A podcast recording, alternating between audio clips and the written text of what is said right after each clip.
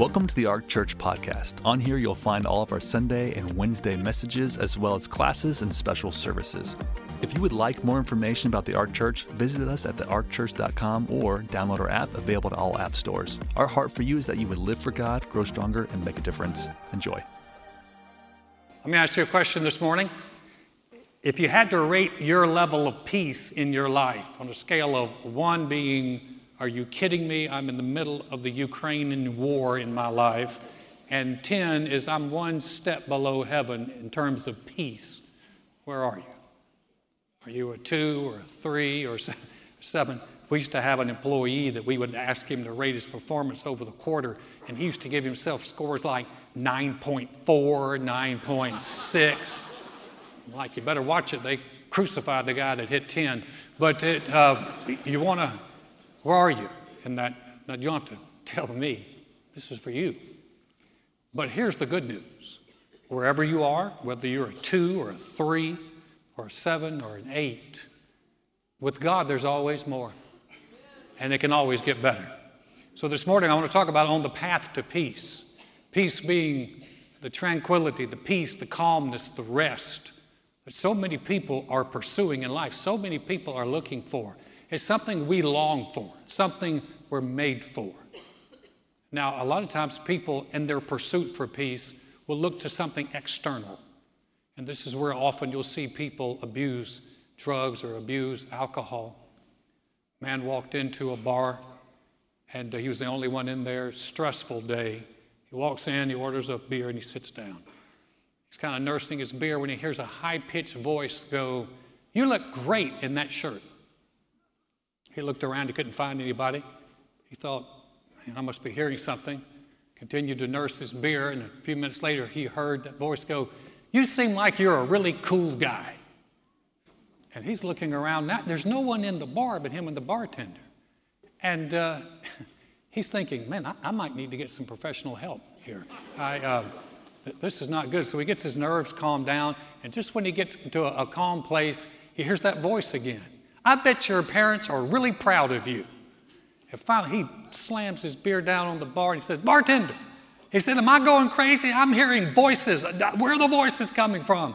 Bartender, he's just cleaning up. He said, Oh, don't worry about it. He said, It's the peanuts. They're complimentary. Hey, listen, we're coming up on Father's Day. I'm working on my dad jokes, all right? So we're. But I will tell you, I will tell you this: you drink too much, and the peanuts will talk to you. That's uh, a lot of people. They look to externals. They're looking at something on the outside, something, and it might be, like I said, they abuse drugs or alcohol. Maybe it's the idea of, of gaming or just to escape from something, looking for something external to give them peace internally. People look for meditation and mindfulness. That kind of has grown over the past 10 or 15 years. of Mindfulness, this idea that I begin to empty my mind of thoughts. And I understand there is a connection there. If you get rid of the, the anxious, negative thoughts, it can create a level of peace. Biblical meditation, though, actually is much more powerful because you're not emptying your mind of thoughts, you're filling your mind with God's thoughts. And those are powerful. That, that's, a, that's a great way to go. And then so many people are chasing the illusion that they're going to get to a place in life where there's just no more problems, where the problems are all gone, where there's just like everything in their life is good. There is that place. It's called heaven, and you have to die to go there. Here, we're going to have to deal with the, the fact that we're dealing in life, and there's challenges all around. But God's plan for his people is peace. And I want to show you a wonderful verse. It's a couple of verses out of the book of Isaiah. This is designated what God wants for us, found in Isaiah 32. It says, The work of righteousness will be peace, and the effect of righteousness, quietness and assurance forever. Leave that up there just for a second. That word righteousness means in right standing, being in right standing with God. And then, and that's what Jesus did for us. Because of his sacrifice, when you received him, so if you're reading that, go, yeah, I wish I was righteous. If you've made him your Lord, you are. And so now it's just a function of learning to live that out. But here's the effect of it knowing that you're a right standing with God, is quietness and assurance forever. My people will dwell in a peaceful habitation, in secure dwellings, and in quiet resting places, though hail comes down on the forest and the city is brought low in humiliation. You say, well, why'd you put the last part in? Because the peace of God is a different kind of peace. Instead of having everything out here peaceful, when you have God's peace in you, you can have things out here not be so good, but you can have a peace and a calmness and an assurance on the inside. That's, a, that's God's peace. In fact, the Bible calls it a peace that passes understanding. It's a wonderful peace. One of the best ways I can describe it is, is in my television watching. I don't have a chance to watch a lot of TV. Well, not a lot of TV I want to watch. And so I like documentaries and I like live sports events. But a lot of times in my schedule, I can't see them, so I tape them. And so, and I'm a big home, I tape the Astros, or and I uh, used to tape the Texans, but the agony was just got too much. I tape, I tape, you know, the, the, I forgot the Rockets, and and so, but I would now I'm a Duke basketball fan, and so I grew up with that. And uh, man, I'm one of these interactive type people. When I when I watch a game, I'm helping them. You ever do that? You ever help them? You ever, you ever talk to them like, no, no, no, no, don't do that. No, no, oh, what are you? Yeah, I'm interactive. Joy, Joy's interactive, but she's annoying. She, she, come, she comes up a lot of times in the fourth quarter if the game is real tight, and she'll go, Is your team winning? I'm like, You are not allowed to talk to me in the fourth quarter of any ball game. It's off limits. It's how we stayed married for 42 years. Don't do it. But I'm interactive. I, I, I, like, I like doing that. But here's the deal a lot of times I can't see the game, so I tape them. And my staff knows don't, don't tell him what the score was. Don't do, don't, do not, if you want to continue to work here, do not tell him the score.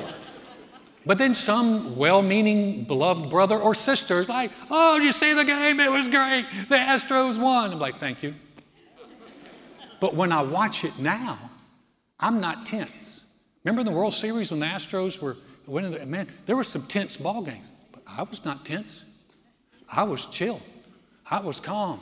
They got behind, I'm okay because I knew how it was going to turn out. So, regardless of what was going on there, I had peace in here because I knew how it was going to turn out.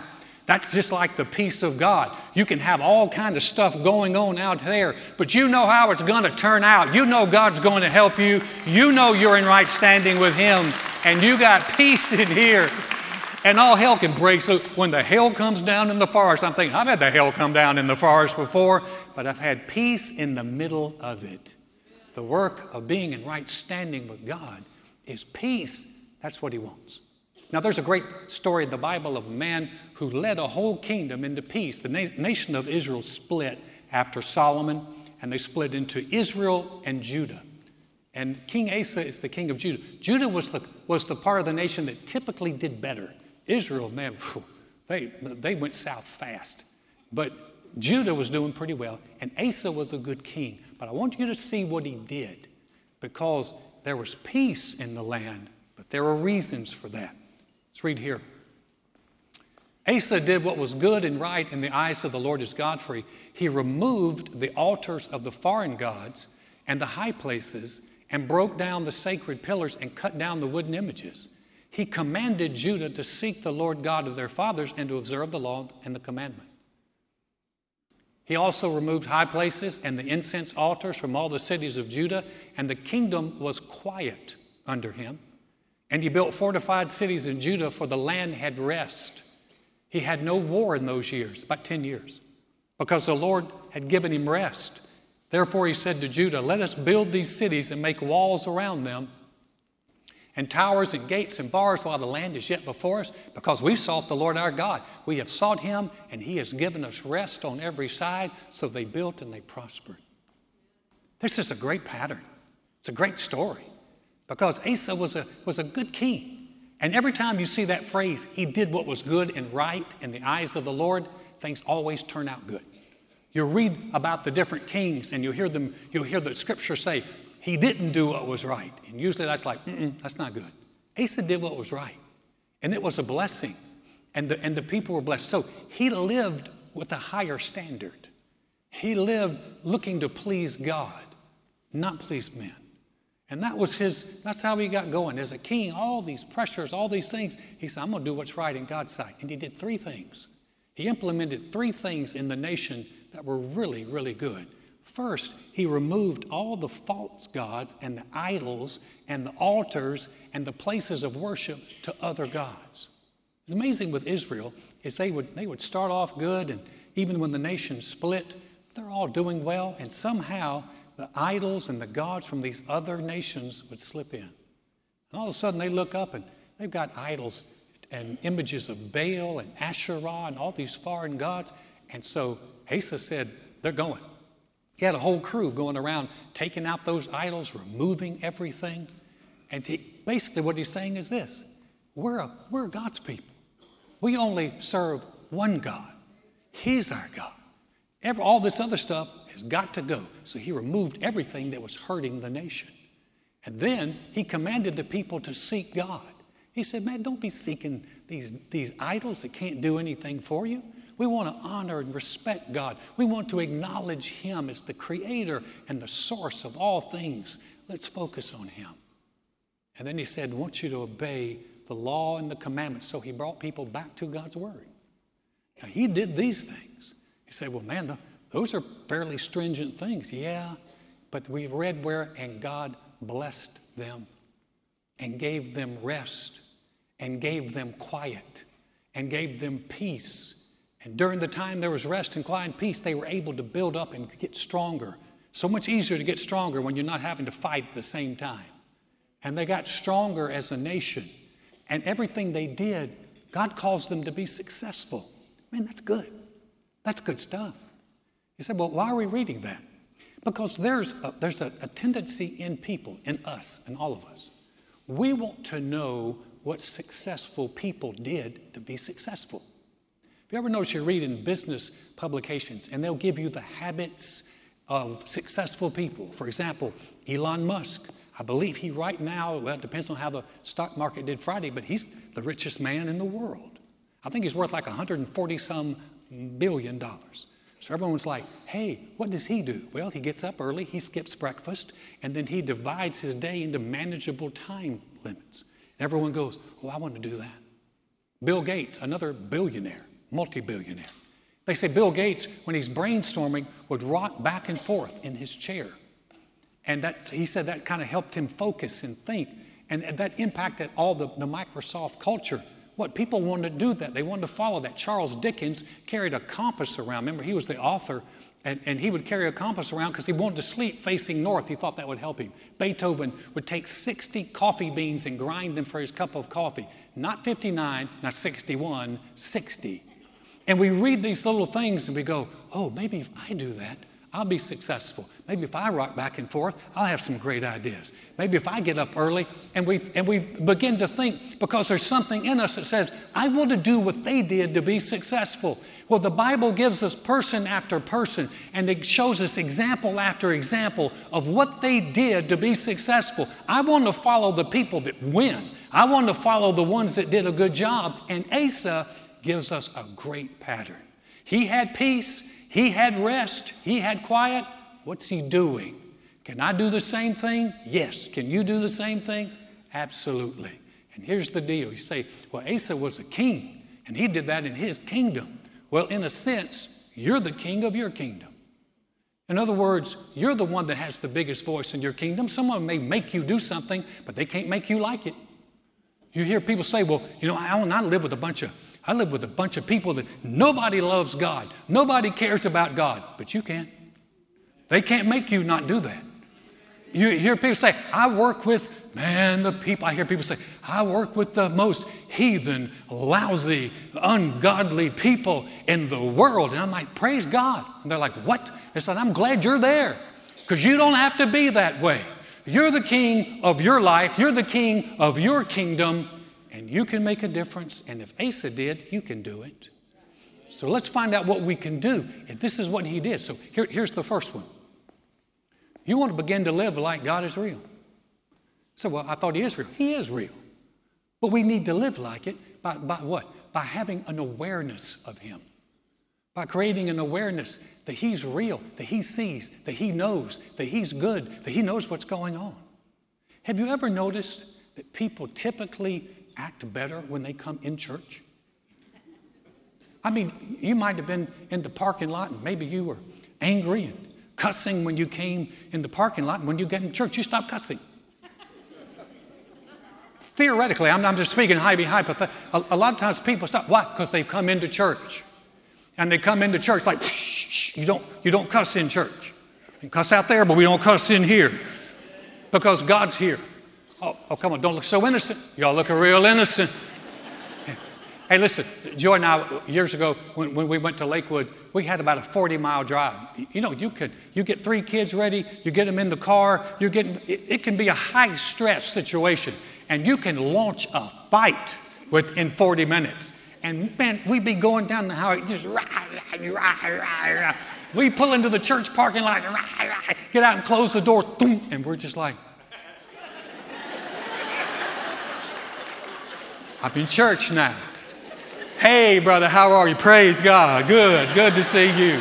Yes, hallelujah. It's all good. It's good. You know what I'm talking about. You walk in like you've been beating your child all. Oh, oh, it's all good. And Joy would know it, and invariably, I would get through about the second worship song and apologize. Why? It's because I became more aware of God when I'm worshiping and I'm praising Him, I would, Joy could almost set her clock by. It's like, well, he's going to apologize about right now. And sure enough, I would turn to her and say, I'm sorry. Why? Because I begin to live with Him in mind. And when we begin to live with Him in mind, it changes how we live. And guys, listen, He's not just real in here. He doesn't just see you. I know I see my back row people. You know, He still sees you on the back row. It's not like we're going to sit way in the back where God can't see us. No, He sees you. But a lot of times people feel like, well, God only sees me if I'm in here. No, no, no. He sees you when you leave here. He sees you in the morning. He sees you when you go to work. He sees you at night. He's with you all the time. Now, when we begin to seek Him, what we're doing is we're acknowledging Him in our life. Bring Him in, read His Word, pray, talk to Him, treat Him like He's real because He is real. The Bible said, without faith, it's impossible to please Him, for he who comes to God must believe that He is, and He is a rewarder of those that diligently seek Him. He'll reward. So we're, we're seeking and focusing on a God who's real. So we're going to do like Asa. Asa had a higher standard, we have a higher standard. We're going to act like God is good and He's real to us. Here's the second thing we want to do put away what does not belong in our lives. There are things that are holding you back and hurting your spiritual life, and they're hurting your peace, and they need to go. Here's in, in Ephesians, it's great scripture. That you put off concerning, and he's writing to the church, so he's writing to believers, that you put off concerning your former conduct the old man, which grows corrupt according to the deceitful lust and that you be renewed in the spirit of your mind, and that you put on the new man, which was created according to God in true righteousness and holiness. Created according to God. You put off the old man, begin to put off the new. In other words, you begin to put off the things that are hurting you, the things that are causing you problems. When I came back to the Lord uh, 40, 40 some years ago, I remember praying and man, I'd, I'd just gotten, I won't go through the long story, but I really, I came back to the Lord. I'd been praying. I was out there on the golf course running and talking to the Lord, committing my life to Him. And when I came back in my house, I went immediately to my pantry and I got the box where I kept all my weed and all my, my marijuana paraphernalia. And I walked it out to the dumpster and I threw it away. And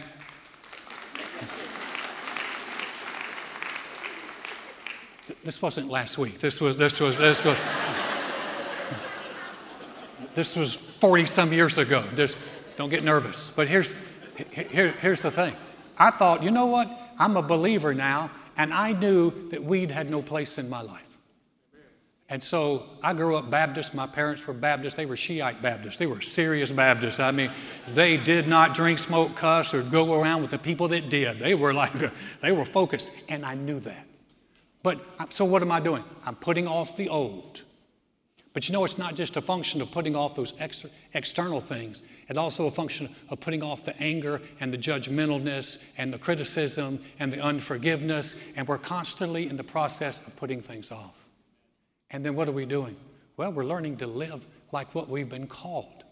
Because it said we're a new creature, created after God in, in righteousness. Remember that word righteousness? The effect of righteousness is peace. We're created after God in true righteousness and holiness. Now, you never, never thought of yourself that way, but that's how God thinks of you. And so, we're, the third thing is we're beginning to practice the things that we know to do.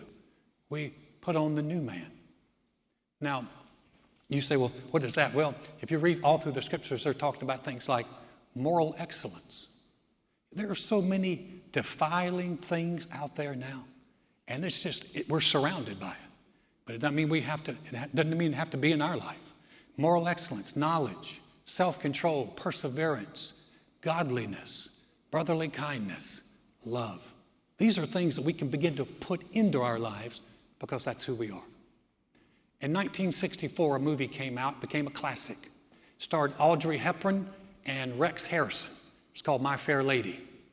My Fair Lady, the premise of My Fair Lady was Rex Harrison played a professor in London, England, who was a linguistics, a phonetics professor who believed that he could take a working class girl with a Cockney accent and teach her how to talk differently and how to, to walk differently and how to act like a member of British high cultured society. And he said he had a bet going that he could turn a working class girl into someone that could fool British high society. Audrey Hepburn was the one they used, and so they brought her in, and the whole movie's premise was built around taking this girl and beginning to teach her differently how to walk, how to talk, how to act, how to dress. And sure enough, he turned her, of course, if you're working with Audrey Hepburn, that gave you a big advantage, but he turned her into a really class and, and British British high society was just amazed by her and just thought it's amazing. In fact, an aristocrat fell in love with her. It's a great, years later, they did a movie called Trading Places with Eddie Murphy and Dan Aykroyd. Kind of works on the same premise. My Fair Lady is a lot more innocent, okay? It's, but the premise is there. Someone who wasn't, who wasn't high society became someone who looked like high society. So it makes a good movie, but we've got a better deal. You see, when you made Jesus your Lord, you didn't just get cleaned up from being an old sinner. You know what the Bible taught? You hear people say, Well, I'm just an old sinner, saved by grace. Well, you're, you're halfway right. You were an old sinner, you were saved by grace. But now you're not an old sinner anymore. Now you're a new creation. You've been spiritually recreated. You've been born again. You've been made and, and, created after God in righteousness and true holiness. And so now, this is not a function of of, and so many people think Christianity is so negative. You just can't do anything fun. You just can't act that way. No, we're putting off these old things because that's not who we are. We're children of the living God. We're royalty. We walk before God with righteousness and holiness because that's what He made us. Just like a parent will look at his child and go, Don't do that. You're in our family. That's beneath you. This stuff is beneath us, the stuff that holds us back is beneath us. And we're learning to live on a higher level. And in that higher level, there's the peace of God. So all you're doing is living like what you is. And you is a new creation. You is, you is brand new. You're created to walk with God. You're created to show His glory to a generation that needs it so much. Here's the last one. Your peace in your life can grow. And, and I love that. The peace in your life. Paul wrote the church at Philippi. He said, The things you've learned and received and heard and saw in me, these do. And the God of peace will be with you. You say, Well, I thought the God of peace was with me all the time. He is. But God's peace will start to manifest in your life in a big way. And the more you begin to realize that, man, it can walk through your life. It's so wonderful. I remember when, before I knew the Lord, I was, I was very much, I would call high strung.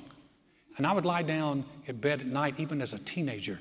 And I would lie down in bed and I would, I, I, would just go through things in my head. And I'm just running through what I should have said, what I've done, what, what should have happened. And I, a lot of times I couldn't sleep because of all the, the thoughts that are just buzzing around in my head. And I remember after I made Jesus my Lord, one of the first things that hit me is the ability to go to sleep because for the first time I had peace in my life. For the first time I had that peace. And here's the beautiful thing that was a peace. But over the years, as it, it's, it's, like Joy talked about, you begin to walk with the Lord, and that peace and your life can begin to grow. And oh, guys, we need pe- people. We need a people who have peace. We're living in negative times. We're living in dark times. We're living when people are anxious and they're upset and they're worried. And we need to be a people who can rise up and go, I know something you don't know. And you maybe not may not know my God, but I know him. And we're going to be okay. Well, everything's going to hell in a handbasket. Not me. I'm not going to hell in a handbasket. Neither is my family. Neither is this church. We're going to continue to go with God. And his peace can just, just begin to, to manifest in our life. Well, people are looking for it. And they'll see it in you because God's peace is available to you. Would you bow your heads with me just for a moment? Peace starts, God of peace, peace of God, it starts by knowing Him. It starts by having a relationship with Him. If you've never made Jesus your Lord, man, this would be a great day to do it. If you've been away from Him and you know in your heart you've gotten away from Him and you're thinking, man, I need to, I need to come back, this is a great day to do that as well. We're going to say a prayer. And and we're not going to have you stand up or come to the front. But sitting right in your chair, watching online, this prayer is for you. And so you can pray this prayer with us. We're going to pray it out loud. I'm just encouraging whole church family is going to pray. Before I do that, I'm going to ask you one thing. If that's you, either one of those situations applies to you, and you say, Alan, I know I need the Lord in my life, or I know I need to come back to Him, I want to be in on these prayers. Would you pray for me? Shoot your hand up real quick across this auditorium. Thank you, thank you, thank you, thank you, thank you, thank you. Appreciate your courage. Thank you. You put your hands down. We're going to pray. Maybe you, didn't, you did not lift your hand. You wanted to. You can still pray this prayer with us. We're going to pray it with you as a church family. You're watching online. Obviously, I can't see you if you're by yourself. Pray this prayer out loud. If you're with others, pray it quietly. We're going to pray it out loud here. Say, Dear God, I know mankind needs a Savior. I know I can't save myself. Jesus, I believe you're the Son of God. I believe He died on the cross for my sins. And God raised you from the dead.